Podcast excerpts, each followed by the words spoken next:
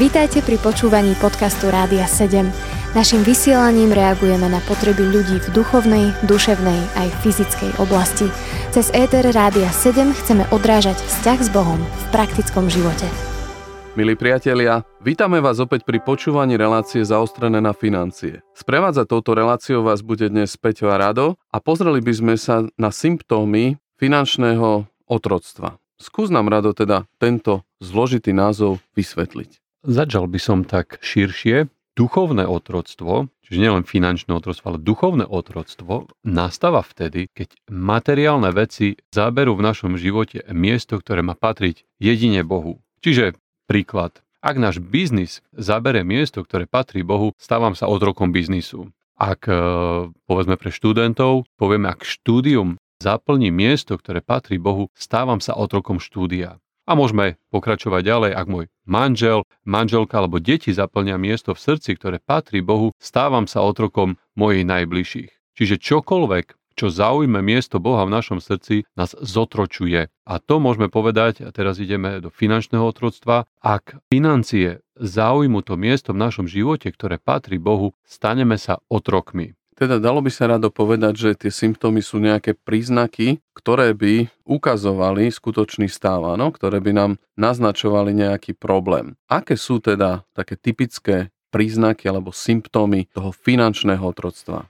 Ústarostenosť, to znamená, že ak sa extrémne obávame o peniaze, čiže to nie je iba taký klasický strach, že treba nám zaplatiť nejaké nájomné alebo platbu za mobil, ale je to také ústavičné premýšľanie nad financiami. Rozmýšľanie o finančných problémoch, keď sa ráno zobudzame, máme taký stres z financií, je to taká dlhodobá záležitosť, čiže sme neustále ustarostení. Čiže je to presný opak takého pokoja, áno? že ráno vstanem a najviac, čo ma trápi a čo mi spôsobuje taký nepokoj, áno, tak, tak sú tie financie. Tak, takto to myslíš. Áno, to, to nie je správne. Začínaš, Ale ja si myslím, že milí poslucháči, toto je skvelá správa, že práve neskôr v ďalších reláciách prídeme k tomu, ako nemať tento nepokoj, tento strach a ako sa z toho dostať. Ale pokračujeme ďalej. To je teda ten nepokoj ohľadne financí. Stále nás trápi niečo súvisiace s financiami.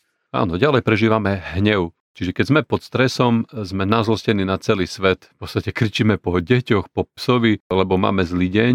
To samozrejme každému sa môže stať a sme ľudia, čiže sa nahnevame, ale toto je opäť taký dlhodobý hnev. Včera, dnes, možno aj zajtra, čiže trvá to mesiace a týždne.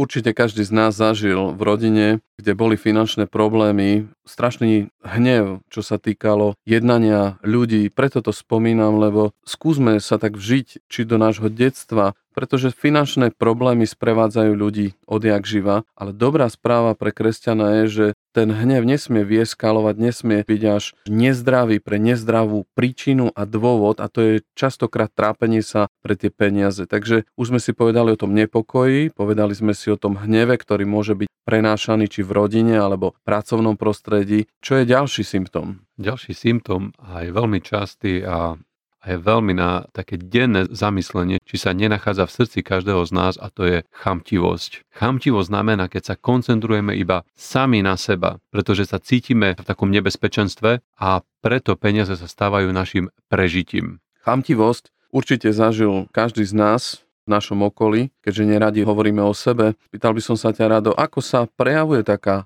chamtivosť v praxi. Raz si mi spomínal prípad, ktorý si zažil, že chamtivosť je aj to, keď sa tešíme, že sa druhému až tak nedarí ako nám, alebo naopak, keď sme smutní z toho, keď sa mu darí viac ako nám, aj toto je chamtivosť? No, to je zaujímavé, že kde tá chamtivosť už začína, lebo štandardne pod chamtivosťou rozumieme, že začíname hromadiť alebo s nikým, s nikým sa nepodelíme, ale začíname už skutočne v tých myšlienkach, keď, ako si veľmi pekne povedal, že už sme smutní z toho, že sa inému začína dariť, alebo sme radi a máme radosť toho, keď sa inému prestáva dariť. Už tam začína chamtivosť a to je taký priestor na zamyslenie sa.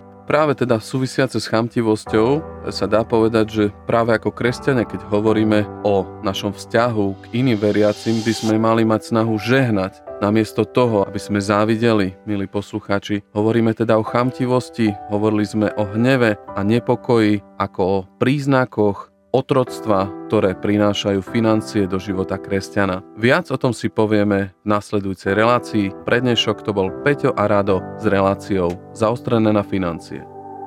Počúvali ste podcast Rádia 7. Informácie o možnostiach podpory našej služby nájdete na radio7.sk.